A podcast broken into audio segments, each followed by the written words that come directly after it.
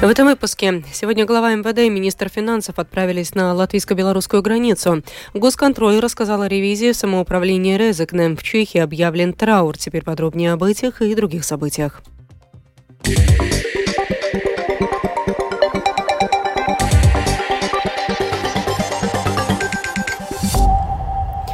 Сегодня министр внутренних дел Рихард Козловский и министр финансов Арвил Саша Раденс отправились на латвийско-белорусскую границу для оценки работ по строительству забора, которые будут полностью завершены к 30 декабря 2023 года. Однако министр внутренних дел Рихард Козловский подчеркивает, что завершение забора как такового не означает решение всех проблем, так как защита границы – это целый комплекс мер. Žoks, jebkurā gadījumā, ir Забор – это в любом случае защитный элемент. Это одна из составных частей. Это, конечно же, не окончательное решение. Окончательное решение будет, когда мы построим решение в сфере информационных технологий, а именно оптический кабель. Но тут надо понимать, что воздействие оказывают не только контрабандисты, но оказывает фактическая поддержка со стороны государства. Такие же самые проблемы с повреждением забора не только в Латвии. Это везде, по всей Европе, где есть внешние сухопутные границы. Заборы повреждают. Это постоянная борьба. Заборы чинят, но да, такие попытки предпринимаются везде. Tā ir patstāvīga cīņa. Tad tas tiek remontēts, bet jā, tādi mēģinājumi. Сотрудники службы госбезопасности 21 и 22 декабря проводят уголовно-процессуальные действия в Доме Москвы. Как следует из официального релиза ведомства, проверка проводится, цитата, в связи с возможным нарушением санкций Евросоюза против России. В ходе досудебного расследования было установлено, что руководство Дома Москвы, вероятно, продолжало получать материальную выгоду от помещений Дома Москвы, использование которых было запрещено международными санкциями. С 1 января 2024 года как жители, так и медики смогут подключиться к порталу e-здоровье e-veselība.gov.lv только с помощью мобильного приложения e-Parx Mobile или e-ID-карты. Для подключения к системе больше нельзя будет использовать интернет-банк. Жители призывают заранее позаботиться о получении средств идентификации, чтобы со следующего года иметь безопасный доступ к своим электронным рецептам, листам нетрудоспособности, направлениям и другим данным, которые доступны в системе e-здоровья продолжает представитель Латвийского государственного центра радио и телевещания Винета Спругайна.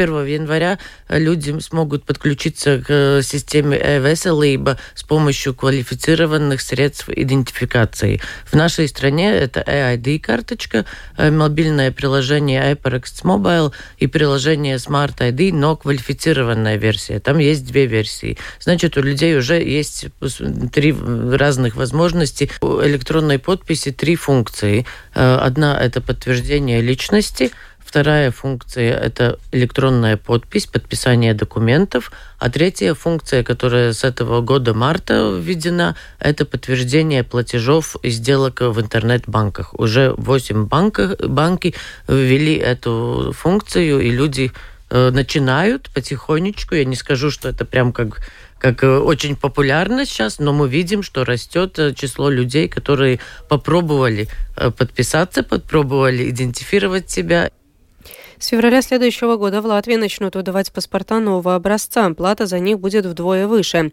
Госпошлина за выдачу паспорта взрослому без льгот в течение 10 рабочих дней вырастет с нынешних 30 евро до 60 евро. Данное известие подверглось острой критике не только среди рядовых граждан, вызвало оно негативный отклик также у президента Эдгарса Ренкевича и даже у министра внутренних дел, в подчинении которого находится Управление по делам гражданства и миграции. Тем временем в самом управлении программе «Домская площадь» ситуацию прокомментировали так так, продолжает начальник УДГ Майра Роза. Паспорт необходим для поездок в третьи страны, а обязательным документом личности является идентификационная карта. Она и более дешевая. Госпошлина за получение карточки составляет 15 евро, а для детей еще меньше, всего 5 евро. ID-карта действительно здесь, в Латвии, еще в 38 странах. И я скажу так, что эти 60 евро за паспорт являются в некоторой степени компенсацией низкой госпошлины за выдачу карты. Поскольку технологии паспорта и карточки пересекаются, и нам таким образом приходится содержать всю систему. В 2024 году в Риге будет установлен новый порог доходов малообеспеченного лица. Порог дохода малообеспеченного домохозяйства в Риге будет повышен до максимального, установленного в стране. Прогнозируется, что число получателей помощи увеличится примерно на четверть и потребуется дополнительное финансирование, продолжает глава Комитета по социальным вопросам Рижской думы Юрис Радзевич порог малообеспеченных семей вырастет э, на примерно 68 евро и будет э, для первого э, ну, человека 549 евро. И последующие уже, э, ну, там чуть-чуть процентуально ниже. Но что от этого рижанам? Это значит, что больше людей ну, смогут получить те блага. Примерно мы планируем, что на четверть может вырасти тех людей, которые могут э, получить права на разного вида пособия и помощь от самоуправления. И я думаю, что это очень важно при таких растущих затратах. Это и вот на жилье, и на, на здоровье, и отопление, э, помощь, э, также на образование – поэтому это, мне кажется, очень важный шаг. Из самого центра Риги на самую окраину города. После Нового года Рижский центр поддержки жителей Украины будет располагаться не в Старой Риге, а на Югле, на улице Палас, 9. Почему было принято столь радикальное решение, рассказывает руководитель украинского центра Петрис Грубе. Государство оплачивало расходы, например, до этого оплачивало здания и многие вещи. Было умеренно трудно, это не было очень просто. А сейчас стало еще сложнее. В связи с этим нам тоже пришлось думать, что и как. Ну и плюс второй момент. Скоро будет два года с момента начала войны, так что первая кризисная помощь, наверное, уже больше не нужна, и нам нужно немного пересмотреть, кому и чем мы помогаем. И так как мы сейчас больше стараемся выйти на изолированность, на изучение языка, на социально-экономическую вовлеченность, на такие вещи, теоретически помещения на улице Амату это позволяли, но там было очень тесно. Служба государственного контроля сегодня рассказала о результатах ревизии в отношении резекнанского самоуправления. Оценивалась разработка и управление бюджетом муниципалитета, эффективность структуры финансового управления и другие вопросы. О том, какие выводы сделал госконтроль в ходе проверки, в сюжете Михаила Никулкина. Оценка государственного контроля относительно действий Резакнемского самоуправления в управлении бюджетом и финансами была негативной. Два главных вопроса, которых касалась проверка – объем обязательств Резакненского самоуправления и то, насколько хорошо оно справляется с управлением бюджетом Резакне. В первом случае выяснилось, что в годовом отчете не были указаны возможные обязательства в размере 13 миллионов 700 тысяч евро, а во втором было констатировано, что бюджет принимался без учета трех месяцев, что является нарушением, и в нем не были запланированы как минимум 8 миллионов 680 тысяч евро. В ходе ревизии были обнаружены и другие нарушения, рассказал государственный контролер Эдгарс Карчагинс. Также ревизия раскрыла неприятную ситуацию с компанией Резакнес Силтумтиклы. Мы увидели, что из-за того, что не был вовремя проведен перерасчет тарифов на тепло, предприятие Резакнес Силтумтиклы получило поддержку государства большую на по меньшей мере 4,5 миллиона евро, чем это было бы, если бы тариф был вовремя пересмотрен. laicīgi pārskatīts. Важно отметить, что государственный контроль представлял свою оценку сегодня с ограниченной уверенностью, поскольку ревизия была проведена в очень ограниченные сроки. Вот как по словам члена правления госконтроля Илзы Бадера происходил процесс ревизии.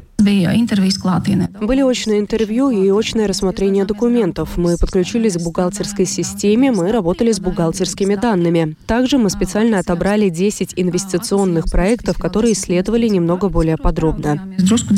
Госконтроль указал на высокую раздробленность в процессе принятия бюджета и бухгалтерском учете самоуправления и высказал ряд рекомендаций, как можно исправить данную проблему. Самое важное из рекомендаций – централизовать бухгалтерскую систему учета. О том, как именно это будет сделано, Резакнинское самоуправление должно отчитаться к 1 апреля 2024 года. Говоря об обнаруженных проблемах, связанных с Резекнес Цилтум Тикле, Илзе Бадере объяснила, как удалось констатировать проблему. Когда мы стали оценивать, основывался ли бюджет на правдоподобных допущениях, правильных прогнозах, в том числе утвержденных тарифах, мы увидели, что в расчетах используется неутвержденный тариф 151 евро 90 центов. Счета позже совершались и принимались по утвержденному тарифу. То, что мы поняли, что в распоряжении Резекне была эта информация, что Резекнес Сейлтум Тейклы уже в ноябре подали регулятору уточненный тариф, где со всеми включенными доходами и расходами отходами, тариф должен был быть на уровне 151 евро 90 центов, которые были внесены в бюджет Резекне, а с марта еще более низким. В свою очередь, жители и предприятия продолжали получать услуги теплоснабжения, не соответствующие расходам. Фактически, компания производила энергию в соответствии с тарифом, например, 128 евро 13 центов, а продавала по 214 евро 43 цента, что почти в два раза больше. В результате задержек в пересмотре тарифов Резекнес Силтум тыклы за отопительный сезон 2022-2023 года получили поддержку государства в объеме 8 миллионов 330 тысяч евро, что на 4 миллиона и 550 тысяч больше, чем должно было быть. В целом, по оценке госконтроля, ответственность за все несоответствия и проблемы с бюджетом лежит на руководстве самоуправления города Резекне, однако никаких конкретных имен или должностей названо не было. Михаил Никулкин, служба новостей Латвийского радио. С Нового года сортировка биологических отходов будет обязательной, но складывается парадоксальная ситуация. Ведь будут или не будут сортировать мусор жильцы конкретного дома, зависит от их желания. В Лепое кто-то уже давно сортирует мусор, кто-то начал делать это в рамках пилотного проекта. Сейчас идет конкурс на обслуживание отходов, и ясно, что эта услуга подорожает. Подробнее в сюжете Либа Меллер. Заместитель исполнительного директора Лепойской думы Мартин Штиденс напомнил, что город делится пополам по сферам обслуживания. Водораздел проходит по торговому каналу. Судя по предложенным ценам, с 1 мая 2024 года, когда закончится старый договор, вывоз мусора подорожает на 16% по сравнению с ценами на 1 января 2024 года. Сейчас комиссия оценивает документацию. Новость будет в том, что город будет строить две площадки для сортирования разных материалов, и там будет возможность сдать от ремонта квартир, например, строительные подходы, которые остаются. Сегодня это нельзя делать, надо ввести в Гробине. В будущем это можно будет сделать и в Лепе. Конечно, это не бесплатно, но это удобно. И второе, почему подорожание идет, потому что будет возможность во всех домах сортировать биологию где надо закупать новые контейнеры и дополнительный транспорт, но это и есть подорожание. Новые правила гласят, что с 1 января 2024 года все жители должны сортировать биологические отходы, но закупка прошла только сейчас. Мартин Штиденс пояснил, что такая ситуация сложилась во многих самоуправлениях. Не были определены границы региона. Как только Кабмин принял соответствующее решение, Лепойская дума начала процесс закупки для отбора новых операторов, а старые договоры продлены до 30 апреля. Которые очень хотят, уже с 1 января могут обращаться к операторам, которые сейчас обслуживают, и они такую услугу делают. Человек хочет платить очень много сравнительно и ничего не сортировать, это его решение. Насчет биологических отходов, эти отходы будут стоить 60% от стоимости несортированных отходов, поэтому есть смысл сортировать и помогать планете и экономить. Как пояснила Ита Цермана, представитель Лепая Снаму Апсамнюка Тайс, крупнейшей в Лепое компании по обслуживанию жилых домов, сортировка биологических отходов не коснется тех, кто такой мусор отправляет в компостные ямы. Во дворах многоквартирных домов, чьи жильцы решат заняться сортировкой, к основному контейнеру добавится коричневый для биологических отходов или пополнит ряд контейнеров для стекла, пластика и бумаги картона. Подробную информацию о правилах сортировки должны предоставить операторы. Оператор обязательно должен обеспечить возможность сортировать биологические такие отходы. Но не обязательно дому это делать. Как с этими контейнерами для стекла, пластмассы и картона бумаги. Есть дома, которые сортируют, и есть дома, которые до сих пор не приняли решение и не сортируют. Насколько будут активны ли пайчане и захотят ли заниматься сортировкой биологических отходов, сказать сложно. Когда только появилась возможность сортировать пластик, стекло и бумагу с картоном, такие контейнеры появились во многих дворах Лепы, но скоро выяснилось, что что среди жильцов немало тех, кто сортировать не хочет, они кидали весь мусор в первый попавшийся контейнер. В итоге у многих домов снова остался лишь один большой общий мусорник. Интересно, как пойдет дело с сортировкой биологических отходов. Либо Меллер, Латвийское радио 4, Лепая.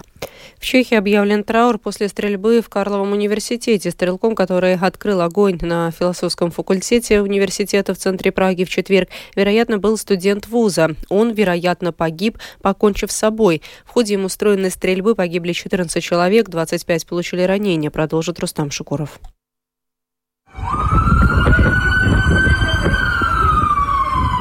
По меньшей мере 9 человек получили серьезные ранения, пятеро – ранения средней тяжести и до 10 – легкие, сообщают чешские экстренные службы. Руководитель полиции Чехии Мартин Вандрашек заявил, что стрелявший 24-летний студент Карлового университета из города Гастоунь. Подозреваемый, как уточнил Вандрашек, убил своего отца, а затем поехал в Прагу, где собирался покончить жизнь самоубийством. Чешские СМИ писали, что стрелком мог быть студент по имени Давид Козак. Он учился в Карловом университете, имел степень бакалавра по истории европеистики и магистра истории. Он специализировался на истории Польши. По словам Вандрашика, правоохранители установили, что вооруженный студент должен был посетить лекцию в здании на Целетной улице и на всякий случай эвакуировали присутствующих. Но стрелок отправился на философский факультет. Что же касается обстоятельств его гибели, руководитель полиции Чехии уточнил, что во время спецоперации между ним и полицейскими произошла стрельба. На теле стрелка обнаружено ранение, свидетельствующее о том, что он покончил с собой, заявил глава полиции Чехии. У стрелявшего, по словам Вандрашика, имелось несколько видов оружия, которым он владел на законных основаниях. Мотивы стрелка пока не установлены. Глава МВД Чехии Вит Ракушин ранее заявил, что тот не был связан с международными террористическими группировками. При этом чешские правоохранители изучают возможную причастность Козыка к убийству 32-летнего мужчины и его маленькой дочери, когда они гуляли в парке. Между тем, правительство Чехии объявило 23 декабря национальным днем траура. Об этом заявил премьер-министр страны Петр Фиала. Nejprve mi dovolte vyjádřit nejhlubší soustrast blízkým a přátelům všech obětí. Позвольте выразить глубочайшие соболезнования родным и близким всех погибших. Никто из нас не может до конца представить всю глубину горя и боли, которые они сейчас испытывают. Многие жизни, в основном молодых людей, были потеряны напрасно. Многие из них ранены, некоторые, к сожалению, очень серьезно серьезно. Этому ужасному акту нет оправдания, и, как и многие из вас, я чувствую глубокую печаль и отвращение перед лицом этого бессмысленного и жестокого насилия.